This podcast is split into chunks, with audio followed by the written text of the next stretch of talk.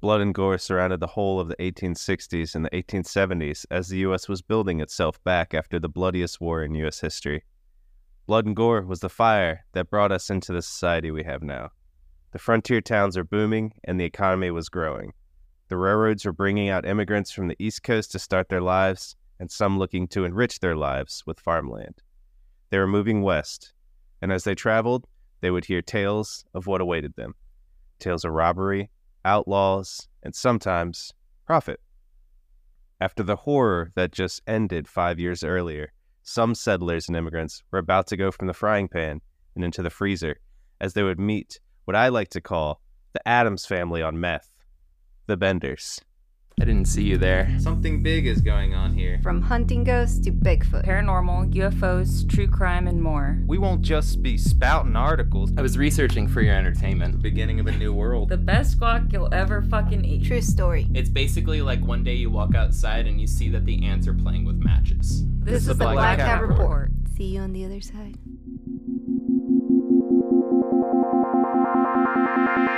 Welcome to the Black Cat Report in episode 65. I'm Joey, your host for today, and joining with me is Gil. Hello, hello, hello. And sadly, Betsy is still on her journey and should be back next week. Now, we know we have been at it for a bit with UFO stories, well, because they have been in the news so much, and we have been finding so much information on UFOs lately. We have some news that we will announce in the coming weeks about some plans we have for some of it. We wanted to get back to an old standby. Well, at least some of my favorite stuff mixed together. I wanted to get back into some old frontier history, and well, it wouldn't fit with us if it weren't for a little murder mixed in. This week, we're going to delve into the American frontier serial killer family, the Benders. Is this where I air horn? Yeah. This is where you air horn. I just want to say, don't get Ben out of shape this week. So, oh, my God. I had to say it right off because you know me. I'm Ben out of shape because we're recording this at 9 in the morning on a Sunday. Perfect. This is the perfect time to do it. Honestly, I wish we could have done it at night, but maybe you guys will listen to it at night. So we'll see. Yeah. So I actually wrote this script at night, so it was even more fun for me to listen and read these while I was while I was writing it, so that was fun. Yeah, so you also knew that, like, there's no way in hell you could actually record this at night because of how fucked up it's about to be. Yeah. That makes sense. I'm there. I'm with you. Okay. Yeah. So, the Benders were a family of serial killers who committed a series of murders in southeast Kansas that at a time caught the attention of everyone in the United States. One thing to know about me is I love a good story of an outlaw or outlaws defying the government and living a life on the run. I mean, who doesn't freaking love outlaws? Especially frontier outlaws. They're so cool. Most of them. I just love the fact that there's a family of serial killers. Yeah, so it's really crazy. That's just normally like a presidential family. Like, yes. Normally we elect those folks to office. Yeah, they're not called serial killers. They're just called politicians. Well, yeah, when you're elected to office and you're a serial killer, it's just you're just a politician. Yeah, exactly. It makes it easier for us to be okay with it. We have to give them a spot in society. Exactly. So, they make great stories, outlaws do. And honestly, they sometimes do awesome things. But this family, they weren't just outlaws trying to make a name for themselves. They're straight up, of course, like we said earlier, serial killers. And to say that it was not just like one person, like you just said earlier, like say a Ted Bundy or an Ed Kemper. It was a whole family of them, and just gives me nightmares. Or the Benders were, or an Ed Buddy, or a Ted Kemper. Wait, yeah. Ed Kemper? Ed Kemper. Ted Bundy or Ed Kemper. Ed Kemper. It's very hard to say, isn't it? The Benders were a family of four who would come to terrify and terrorize their victims. And now they will come to terrify my brain with nightmares and almost pee my pants just maybe a little bit. I'm worried about all these protein shakes you're drinking, buddy.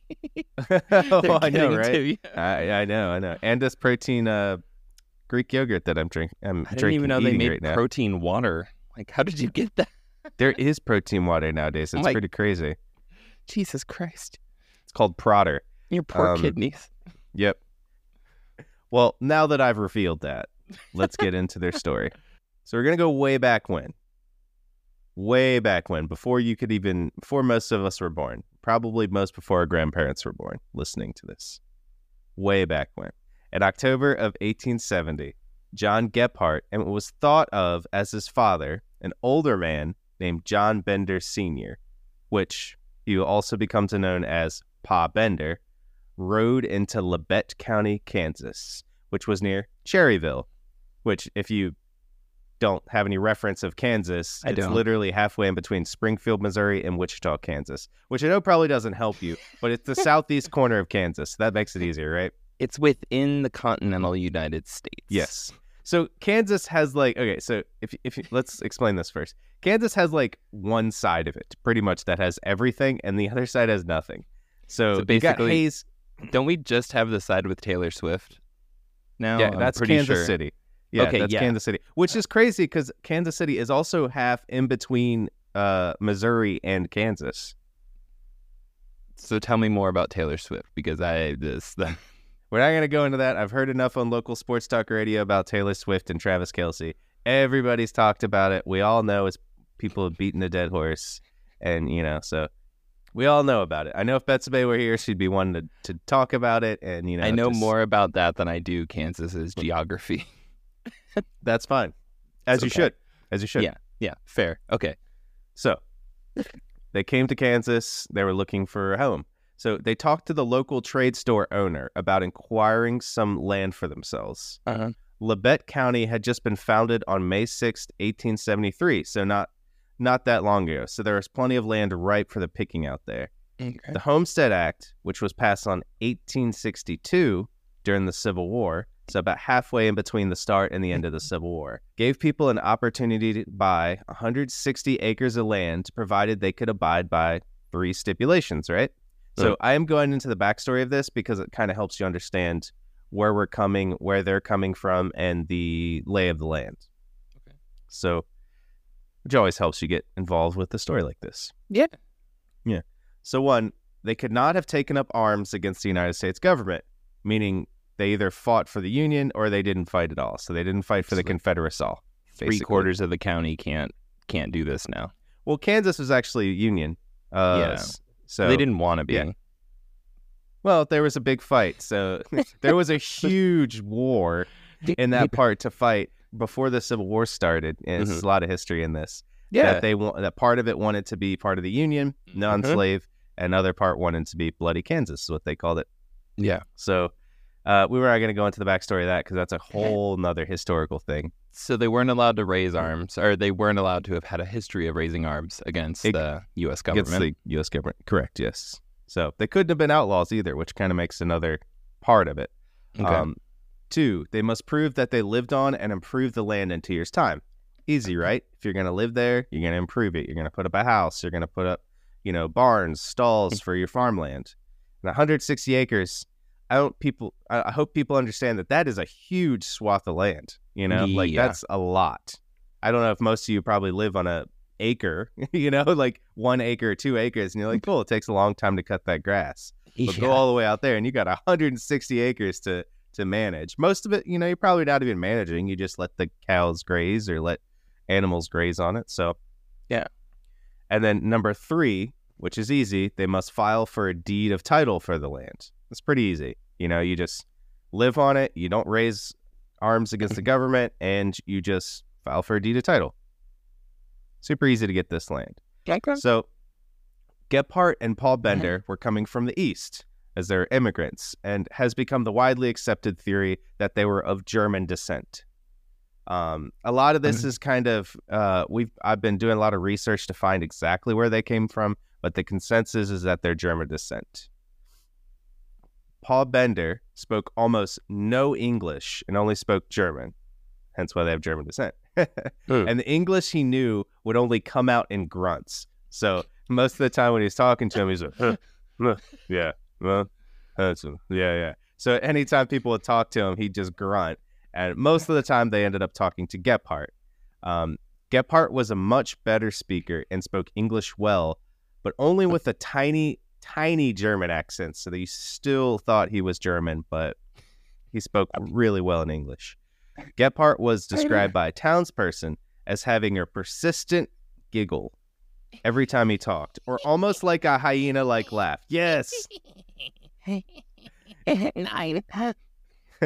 you can imagine just someone being deadly serious with you, quoting scripture, and then laughing almost like a hyena in a tiny German accent. But as for these enemies of mine, who did not want me to reign over them, bring them here and slaughter them before me. Oh, God, so loves the world. He gave his only forgotten son. So whosoever believes in him, so get over my goddamn yard.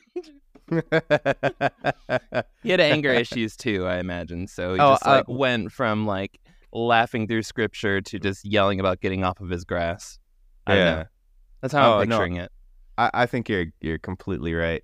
I also feel like if you ever seen the movie The Joker with Joaquin Phoenix, I kind of imagine it a little like that. You know, just add that little bit of like persistent giggle. And a lot of people, especially the townsperson that made that quote about him, and this was after making the quote after that they had done their crimes. Okay. So he said that he it was normal for people in that day after the Civil War to have weird little quirks dealing with PTSD. And they call them like little quirks of PTSD, which is kind of really sad. So it's cute, but sad that was so normalized, you know, that was like, oh, no, it's just the war did that to them. Yeah, so. He likes to just like beat front doors. It's like really weird. But yeah, normally when he comes, you can tell he's getting comfortable with you when he just goes up to your house and he just starts punching your front door. He's not mad at you or anything. Honestly, he likes doors. But yeah, he takes his aggression out on that. And small Canadian geese. It's a thing. Yeah, but just figurines of geese. I don't know how. What was he doing in the war? He just worked in the woodmill. He didn't actually fight. Yeah, it's a very weird form of PTSD. He hates that woodmill, but he loves the woodmill all at the same. Yeah. Well, if you love it, hate it, make it go away. That's a very German thing to say. Not that we don't love German people. We do. Great. We love you out there. Well, the two Benders, who did not introduce themselves as father and son, seemed to act a whole lot like father and son or like father and a son-in-law. So it was very weird that the guy explained it saying that they never introduced themselves as father and son. They just introduced themselves. And... there is no father but the fatherland. We should know this by now. And Gil is actually really great at German accents, so we love it. It has nothing to do with my German roots. Oh, nothing at all. No. But they took some time to look around and find a claim that was suitable for them. They found a piece of land immediately east of two small hills on a farmland that was already owned by some other people. They originally wanted the farmland that was owned by those people, but obviously the tradesman was like, you can't have that. You got to go next door to them. They originally wanted the land owned by a Polish family. Yeah. But they settled for Eastern Kansas.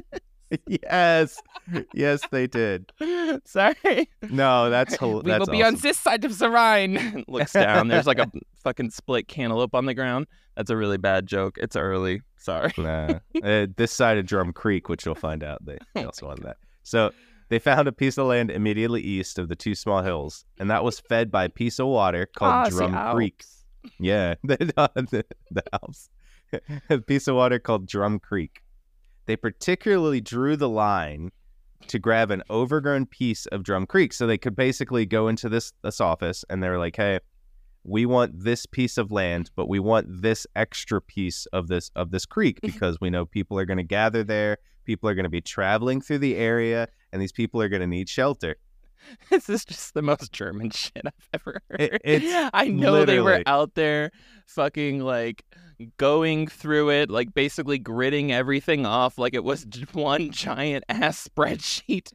And we will have this one to the left of the cherry tree. I don't care if it was Washington's. It's ours now. Okay. And then we're going to take this one and this one. And I would like to pass over that. Could you just please leave that Polish family? Swinehorn, get out of my land! They were slowly encroaching on their land. Yeah. So they're like, okay, we're not even Polish, we're Australian. Yeah. Yeah. No, it's just okay, so you can have this. So they built a small and very weird looking house for the area. Of course. They used sandstone for the base of the cabin.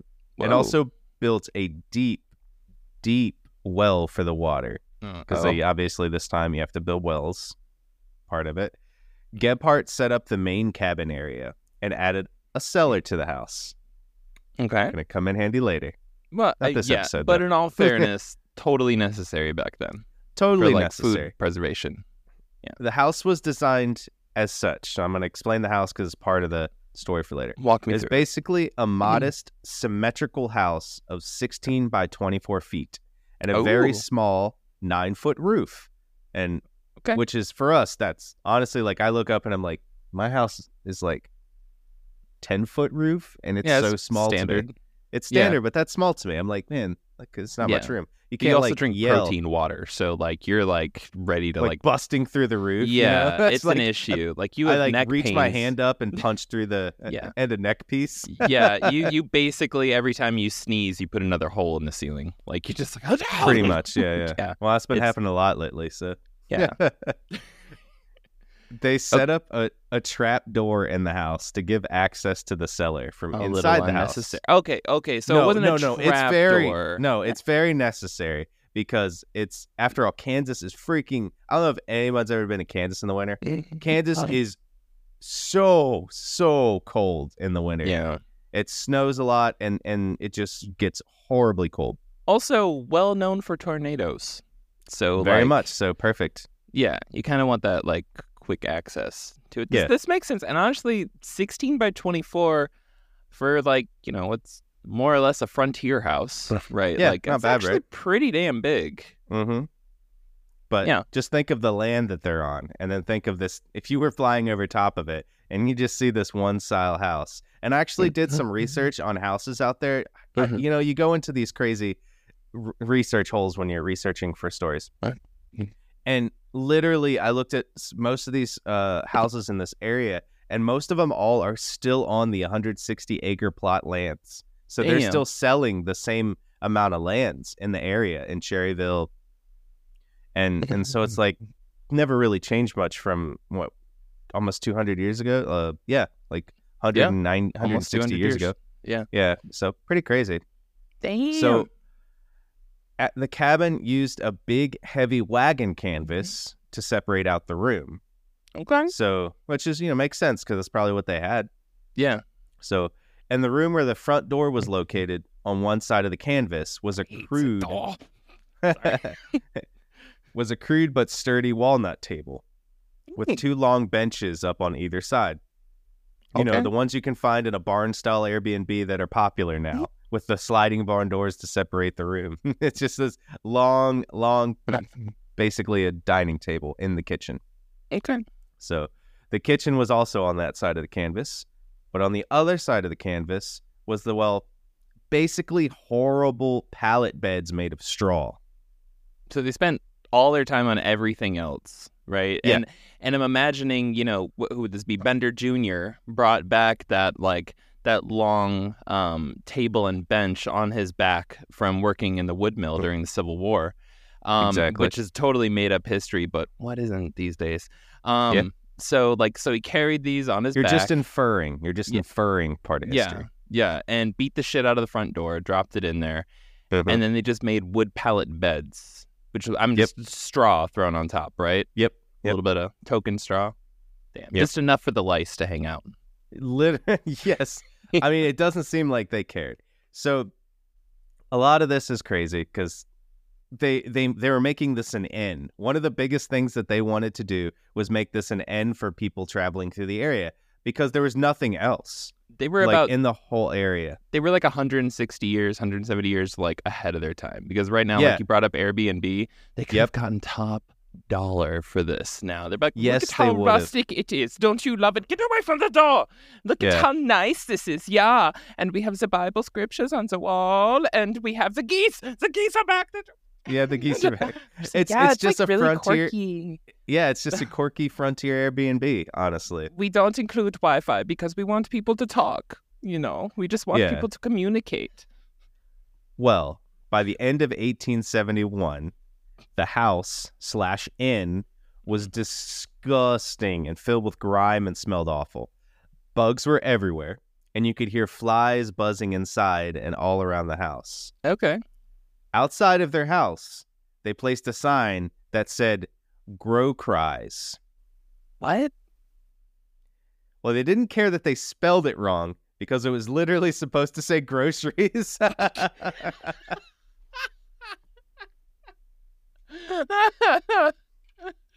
Hold on, we're getting this as a shirt. Yes, it's they G-R-O-C. They pretty much see basically grow cries. Yes, grow cries. And they did the two didn't care at all that they spelled it wrong. They were just like, eh, whatever. And people would come up to it and get so disappointed that they didn't have any groceries. You don't even have any grow cries. Yeah, they didn't have anything. And they're just like, whatever, it's fine. So wait, hold on. They just put up a sign that said grow cries, trying to attract people for groceries.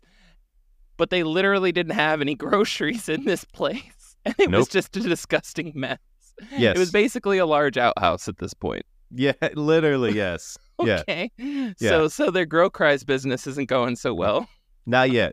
Yeah. Okay. They're not there yet. Yeah. Okay. They're building, you know. They're just how many years family. Are they into this? Is this like week one? Like how far are they?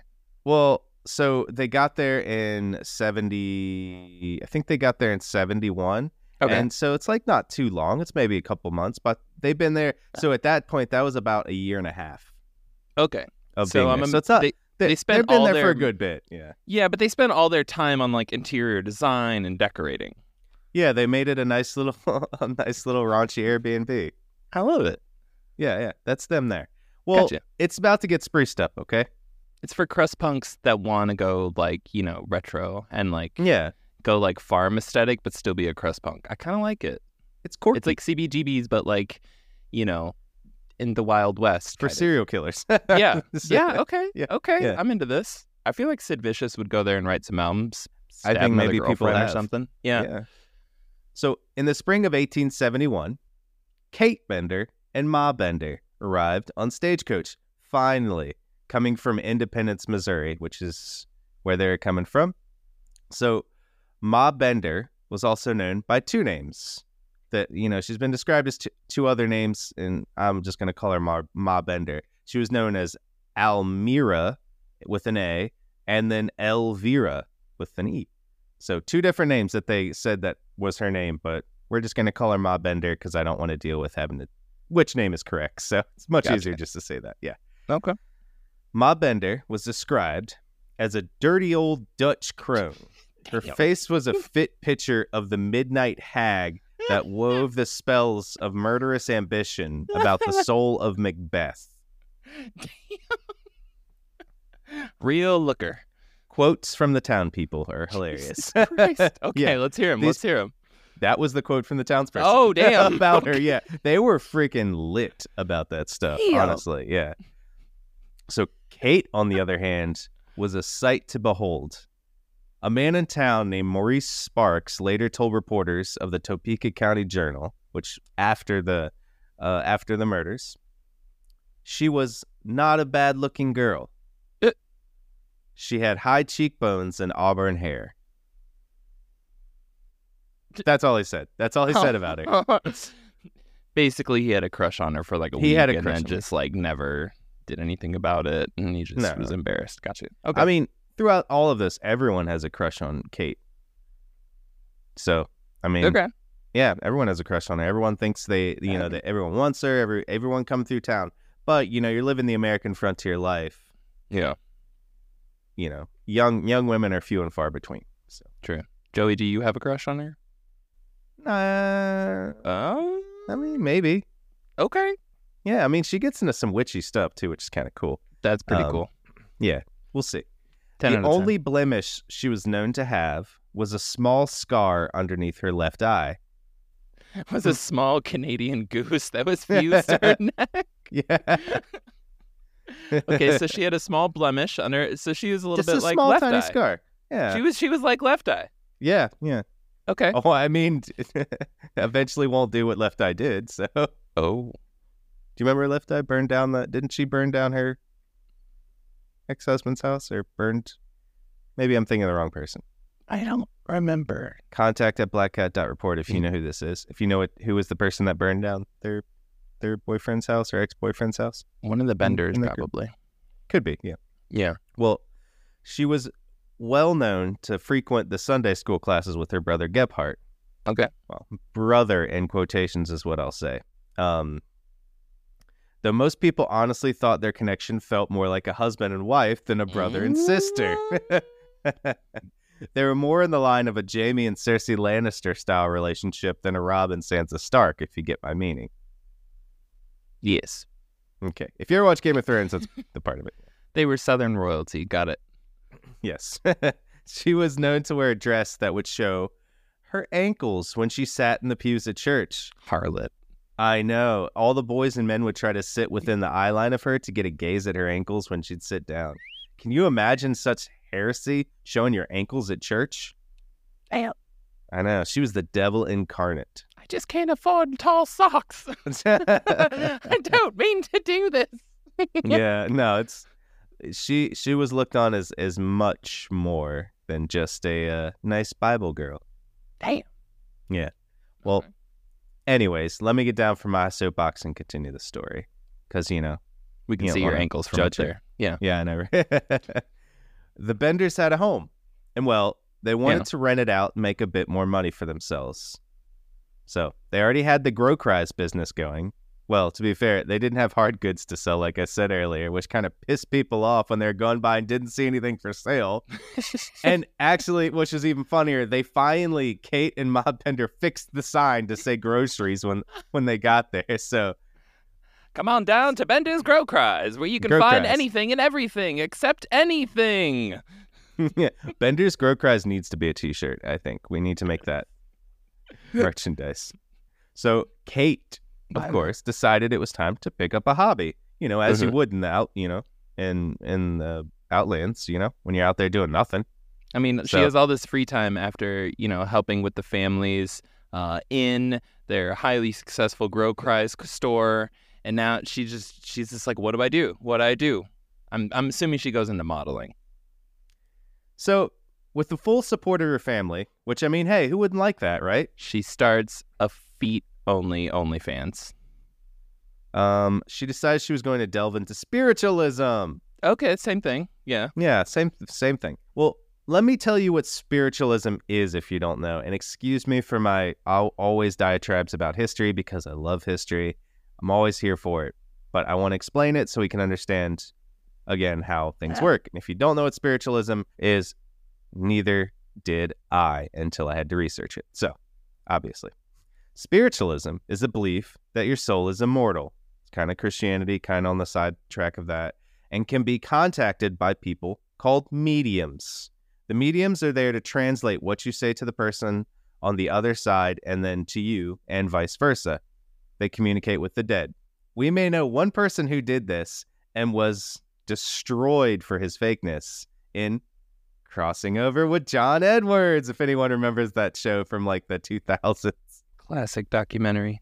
Yeah, classic documentary. And well, I would like to preface this by saying that I don't not believe we have souls. And maybe there is another side or afterlife of where we go when we die. But I mean, I just don't know. And if you know more or want to tell me more, please hit us up at contact@blackcat.report. If you completely hate my description of it, please email us at haters@blackcat.report. I won't read it, but I'll know you sent it. I will, and it'll make me sad at night. Yeah. Yeah. Well, Gil, usually sad at night, so. Yeah. That's true. Yeah. Yeah. I did want to throw in there, because I have to, and my mom would be sad if I didn't include. So, yeah, spiritualism, especially around like this time, what was called spiritualism, which obviously like terms and meanings and loose categories change over time, right?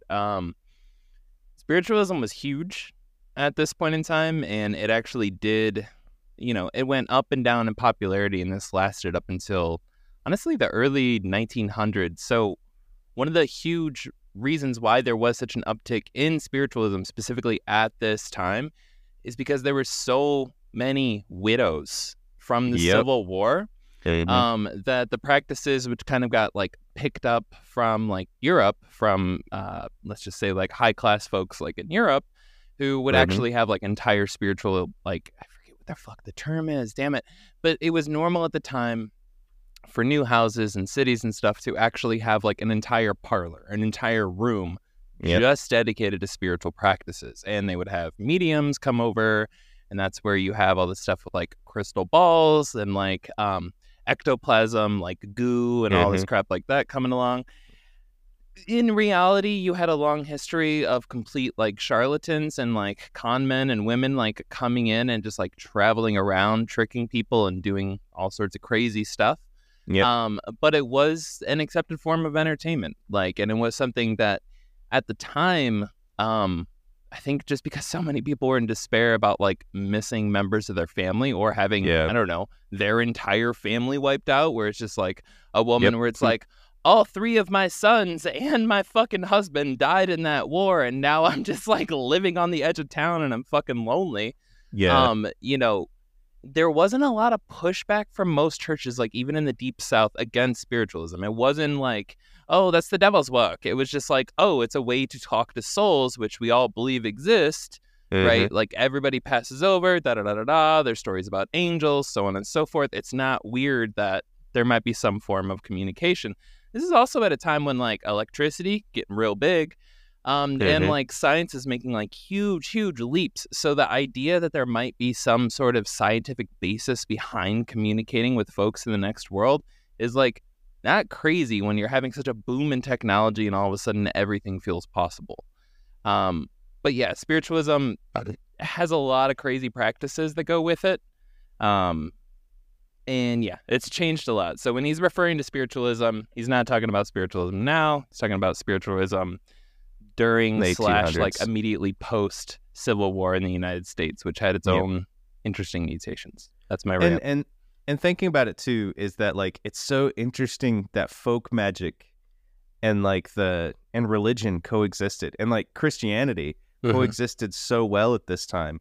Even thinking about, you know, going from the Salem witch trials where they had folk magic, they all used the same thing, and most of them weren't killed for it. So it's super interesting to understand that like what is looked on nowadays and kind of demonized nowadays from Christianity's side of it was actually practiced side by side a lot of the time during the 1800s, the 1700s, 1600s of folk magic. It was also hot off the heels of plenty of different types of appropriation. As Christians would like come into areas and be like, you're not allowed to practice that anymore, and like bang them over the head and be like, but you can basically do the exact same thing if you move it from winter solstice on the 21st to the 24th and the 25th, which is like our Lord's birthday. Now you can practice all your pagan rituals. And it's like, there's only a couple hundred years after they really like started that in parts of Europe, right? It's like a few hundred years. So that, especially with like the way culture and stuff like that, like changed so slowly at the time, that, you know, this is still very fresh. So yeah, a lot of the like the magic, right, and like the folk magic and stuff like that, it was actually not weird because it was Christians trying to kind of infect what was already existing in the cultures. It wasn't vice versa, you know. It was like, yeah, this is, you still had, you know, and like the incredibly inappropriate term, but you still had like tribes of gypsies, quote unquote, you know, like traveling around, like doing magic, like in like Romania and like all over the area. And they were bringing practices that Christians tried to snuff out, weren't able to snuff out, and just kind of continued. Yeah, don't know where I'm going with that rant, but honestly, it's a lot closer to what shit already was. That's what I'm trying to get. Yeah, no, agree. Well, here was Kate getting into her new hobby. She would take tours around the town and give speeches about spiritualism. and also a rather scandalous notion, like she was straight out of the 1970s. That's right. She preached about free love. Oh my God. I know. And all. She was 100 years before her time. So this helped her gain quick notoriety, especially with the male spiritualist, who I'm sure wanted to free her spirit. Now, she wasn't the only one in town preaching about spiritualism and practicing it. Okay. There were four other families that started doing this. And as it was something new happening in the 1870s, Julia Hessler was one of the women who worked in town. And she was also doing a lot of these seances as well. So she was pretty tall for the time, just being under 6 foot. This is Julia Hessler. She's about just under 6 foot, which is... God damn, she's like 4'2". Sorry. Yeah. For being a woman at the time, she was pretty tall. And even, I guess, nowadays. Well, yeah. She traveled alone most of the time because she wanted to prove that she could fend for herself. You know, she was like, I'm tall. I want to do it for myself. I don't want anyone protecting me. She had so many offers from men being like, excuse me, ma'am, let me walk you home. And she's like, nah, get out of here. I got this. I'm taller than you. I'm taller than you. Yeah. I know it's just two men in a trench coat. Yeah, like, yeah. Damn it. She got us. Yeah. Well, Kate and Julia met when Kate worked at the hotel when she was a waitress in late 1871. So Kate got a job as a waitress as well because she was looking to bring in some more money because obviously their Gro-Cries business was not booming and their inn business is not... They haven't got all the reviews they needed for Airbnb yet. Nobody comes to our Gro-Cries store or are out. Yeah. This place sucks. Yeah. Kansas sucks. So Kate invited her to the cabin for a seance as Julia had got swept up in the spiritualism wave. Okay. Julia had decided she was going to spend the night at the cabin, so she took a stagecoach instead of her horse. Okay. So... That night, as she approached the cabin, she noted how the cabin pretty much blended in with the landscape and almost the shoddiness of it, you know, kind of like it was just an outhouse and not an actual inn. Yeah. So as she walked into the house, Kate was alone, creating the circle. So Julia was to be nice to her. She sat down face to face with Kate. Mm-hmm. And her back was to the curtain, the stagecoach curtain in the house. Okay. So Julia could see flies and smell a horrible stench coming from below the house. But she just said, yeah, it's fine. It's an outhouse. Who knows? Yeah. So she took a little tiny glance behind the curtain. Like she flipped the curtain back and just kind of looked, and a stench wafted over her. And she saw a horde of flies just buzzing around the back of that. She kind of just took a peek back into their shoddy, crappy beds and was like, ugh, that's disgusting. Yeah. As Kate started the seance and the whispers grew louder, so Kate was just, you know, getting into it like, pss, pss, pss, pss, pss, doing whatever they say in a seance of that, which I don't know, I didn't research into, but Julia opened her eyes and saw right behind Kate was Pa Bender, Gebhardt, and Ma Bender standing there in the dark. Pa Bender holding something that gleamed in the light. She said she couldn't really perceive what it was, but it looked very odd. Julia said, "Excuse me, I have to go relieve myself." And then kind of shuffled her way out the door as they barely let her out the door. As she stepped out of the door, she started to run like hell. And she got to the tall grass. She heard gunshots and bickering among the Bender family as they were running after her. She tripped and fell near a rock that was about 70 feet from the house. She hid behind it for a second. She could hear the bickering getting closer. And Julia looked for something else to hide behind. But knowing she had to run, she picked up her skirt and booked it out of there. She could hear gunshots behind her and yelling. She tripped over a rock that was so large she was able to hide behind it? No, she looked for another rock. Oh, okay. It was like, yeah, like, she looked for another rock to hide behind. God damn. No. Okay. So this is like, straight up Hills Have Eyes scenario, right? Yeah. Okay. Yeah. She could hear gunshots behind her and yelling. She had made it out, but just barely. Okay. With the rotten smell still in her nose, she ran literally until the sun came up, and she just made it to a friend's homestead as the morning lights shine up over the hill. Why didn't she take a horse? Because, remember, she had planned to stay the night. Yeah, but she had planned to stay the night, so she took a stagecoach. Oh, so a stagecoach dropped her off. A stagecoach dropped her off to the house because she was like, hey, I trust Kate. I've met her. And they had done seances together before, so I want to reiterate that. They had done seances at other places and at the hotel. Okay, because I just pictured like her horse there the whole time. I'm like, why didn't you? No. Okay. No. And so, you know, think about it, though. She's running across 160 acres of like to another homestead, the next door homestead, to get to them. Yeah. So she is wrecked tired and barely escapes this house. I guess they just, the Benders just like the way, you know, the hunt, because, you know, they didn't. The thrill of the kill. The thrill of the kill, because she survived. So, survived to tell her story. Well, nothing came of it because, well, no one was killed and no one was murdered. Okay. She didn't tell anybody until afterwards. That's how her story was told.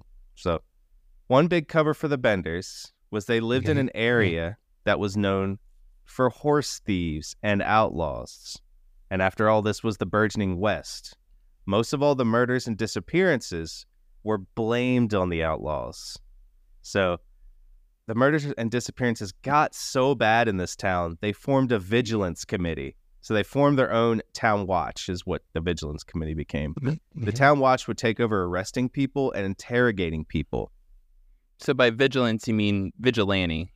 Yeah, like, literally vigilante. Gotcha. They call themselves vigilance committee, but they're vigilante. There's a better ring to it. I like that. I like the vigilance committee. Yeah, it's a little bit more. We're watching over you more than, you know, we're a secret society. We're not vigilantes. No, no, no. We're just vigilant citizens. We're actually a group of nannies. We are vigilant citizen nannies. We're vigilant nannies. That's what we are. There we go. That's what we are. And we, you know, we love to shop local. We get all of our stuff from the Grow Cries down the street. You know, we like to stay over at the Out when we have the long days in. Yeah, pretty much. That's exactly. No, that's pretty much what they did. It's too early. Well, for the most part, the outlaws and horse thieves, in quotations, who were captured would eventually be set free because, well, they, for the most part, had no evidence they had done murdering of the people or, you know, and as we might know, there was a certain family that had a hand in it. Oh. And here's where we're getting to the murders by the Benders. Midas. Yeah. They're not even there for, I think they're there for a year and a half, 2 years before they start. So, at least recorded ones. Yeah. So, in October of 1872, two brothers set off with their fishing equipment to Drum Creek. Both of them had a day off and were ready to catch a few fish to eat for lunch and dinner. They approached a thicket right off the creek. And as the older boy went into the thicket, the younger boy noticed some rags on the thicket. This wasn't like an abnormal thing on the frontier, but he looked closer at the rags and then noticed there was another shirt hanging in the thicket. Kind of a shirt that, you know, the older boy would have worn, is what the younger boy said. The younger boy called out to his brother, and his brother stared into the stream. The older boy was staring at a dead body laying in the stream. Both of them decided they would rather tell the sheriff and their father. So they ran off and did. The boy grabbed the dress just to show his father, to make sure that they believed him, that you know, wasn't just some young boy being like, oh my God, did you see the, you know, poking dead bodies in the, you know, he wanted his father to believe, okay, there's actually dead people here, so come with us. So after they told him, the father went and got a coroner and got a sheriff. So the coroner arrived to take a look at the body. When he flipped it over, they could see that the man's skull was crushed and his throat was slit open. Oh, okay. Yeah. So obviously it's not, he just didn't die out there. It was a suicide. Yeah. It's obviously a suicide. Yes. Yes. Yeah. In Drum Creek. So okay. They eventually found out who he was through an ad that the coroner put in the paper with his description, because he didn't have any identifying papers. He didn't have any money. He didn't have anything. He was sadly identified by his wife, who saw the newspaper after her husband had been gone for too long. He was headed out to help finish building a school because he was trying to pay off the money he borrowed to help build the school. This is a good guy that's like, well, now he's dead. So shit. The Benders were not good people, as much as people wanted to hit on Kate. His wife was left with their children, broke, and now in debt. Aww. The death was eventually blamed on a man named R.M. Bennett, who owned and farmed the land he was found on. So that part of Drum Creek was owned by R.M. Bennett. The Vigilance Committee, the vigilantes, visited the site of the death and noticed there were tracks where the body was dumped. There, it was a wagon wheels, a track of wagon wheels. So the wagon had a unique feature, which they found out. They're being little detectives. The wagon had a back wheel that was dished the wrong way. So it was basically like put on the wrong way, and it made a weird noise. The wheel did because it was also overloaded frequently and heavily and never changed. So the back wheel of it was just running weird because they put it on first wrong. And then also they just put so much heavy stuff on this wheel that eventually it like changed its pitch. So it was definitely different than normal tracks. They did the research and found out that R.M. Bennett did not have a wagon like that. So he was eventually cleared of the charges. And as the leads ran dry, they couldn't find anybody that was at fault for it. So they just let it go. So they basically just went up to his house and, do you have a wagon with a squeaky wheel? And he's, no, I swear. What is this oil can doing here? I was drinking it. Got the wrong man, boys. Sorry. I mean, at this time, there's really not much else they can do. Like, they don't have DNA evidence. They didn't have a lot else to go on. Plus, they weren't also trained. They weren't, like the Pinkertons. The Pinkertons, I think, were at this time were like the big detectives in this area and scared a lot of people, scared a lot of outlaws because they were the company that would search for everybody. So they didn't, at this moment, it could have just been, somebody was murdered, but it could have been the in quotations outlaws and horse thieves mixed in with bad company, and then really wasn't much they could do. So they kind of just let it go. Yeah. Well, in November and December of 1872, 3 different men at 3 different times went missing as they all went on their way to Independence, Kansas. They're looking to find some new land for their families and themselves. So Ben Brown, W.F. McCrotty, and Henry McKenzie. Henry McKenzie, who is his nieces and nephews later called him Hank, were all murdered. Yeah. Oh, no, damn it. They were all murdered. These bodies were all found in an apple orchard on the Benders' property. That was also found out later. So, getting the worst of it, Henry McKenzie's body was mutilated and split up into different areas. So, I do want to make you guys understand, too, is like a lot of these people don't have a lot of what happened to them because we didn't have DNA. Nobody went back and retraced the steps of these people. So, these 3 people were just found murdered and were found attributed later to the Benders. So, just the little extra. So, in December of 1872, in a homestead south of Independence, Kansas, a man named George Lonker was making preparations to go to Iowa. It was starting to get cold, and he wanted to do the trip earlier due to it being warmer the week before. This man was a blacksmith, and he was very much in demand at that time because everybody wanted blacksmiths to get whatever they're doing with their wagons, getting some, Have you guys heard of metal? It's like really cool. You can like do all these things with it. Yeah. Gotcha. I don't know if he was German though. He probably was. Yeah. He and his wife had arrived in Kansas in 1870. Mary Jane, his wife, was skilled in the garden as well as she was loved in the community, of course. I bet you Mary Jane was skilled in the garden and loved the community. Yep. Mary Jane. They had a little boy who was around 8 years old. In May of 1870, their little boy grew pale and started coughing. Sorry. His little cheeks turned red. Mary. They sent for a doctor, and the doctor diagnosed it as lung disease. And he soon after he passed away. I don't know why you're laughing at this poor little boy being killed. Mary Jane's son turned pale. I know. He started coughing.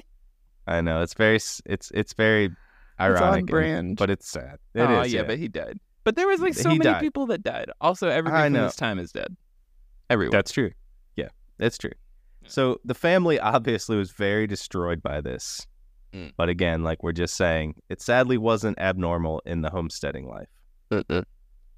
So most children did not live past adolescence, and most women spent years pregnant, which is just, I cannot imagine that. Just being constantly pregnant year after year because they have to keep coming. Kids come in, they have to work the farms, to work the homestead lives, and because most children don't live past being a child. They die, so they don't actually get adults most of the time, so they have basically, ratios. They're just like, how many kids can we have, because we know 50, 70% of them are going to die.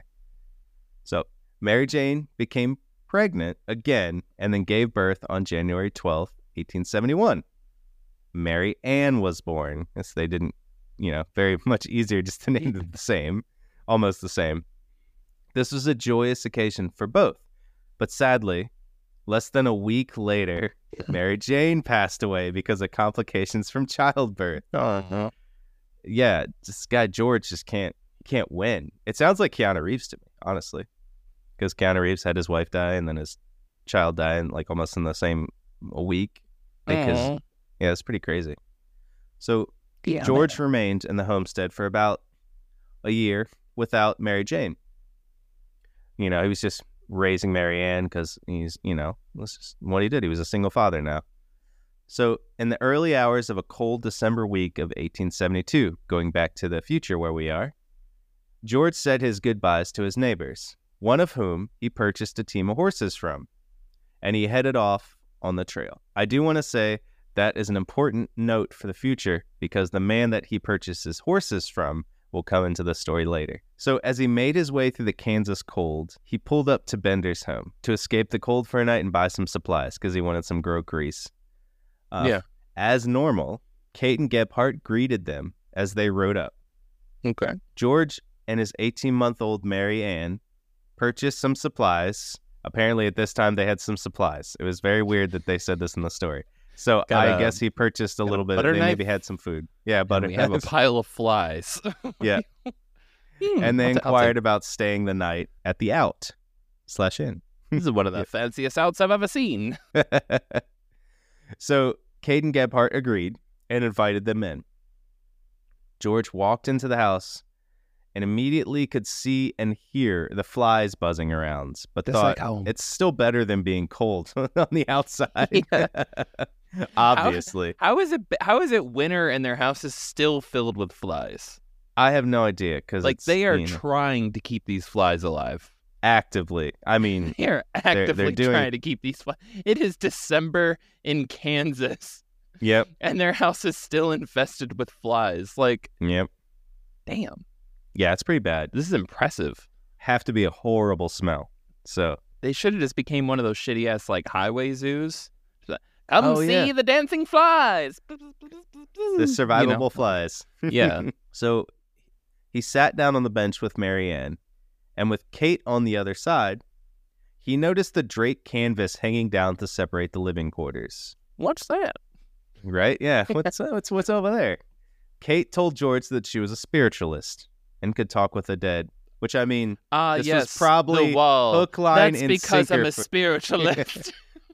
Well, she said that in a matter-of-fact thing. And honestly, George just had lost his wife and his son a year or two before. Yeah. So he's like, oh, yes, great. I would love that. This is a great perk being here with this inn, you guys, your inn shitty, but man, I get to maybe talk to my wife and, my deceased wife and my kid that just died. Yeah. Let's do this. Let's do it. Do this thing. Yeah. Yep. So Kate lit some candles and started the seance. his eyes firmly set upon Kate as she started speaking to spirits, all the while not noticing the wind howling outside and Mary Ann getting restless. His eyes intent on Kate, the lights dimmed a tiny bit, and the curtain behind Kate moved just a little bit and unveiled three others standing in the dark. Kate kept speaking, and then with another flicker of the candlelights, boom. And that is where we'll leave off for next week in the conclusion of the Bender Family Part 2. Thank you all for listening. We'll see you next week. Yes, see y'all next week. Bye.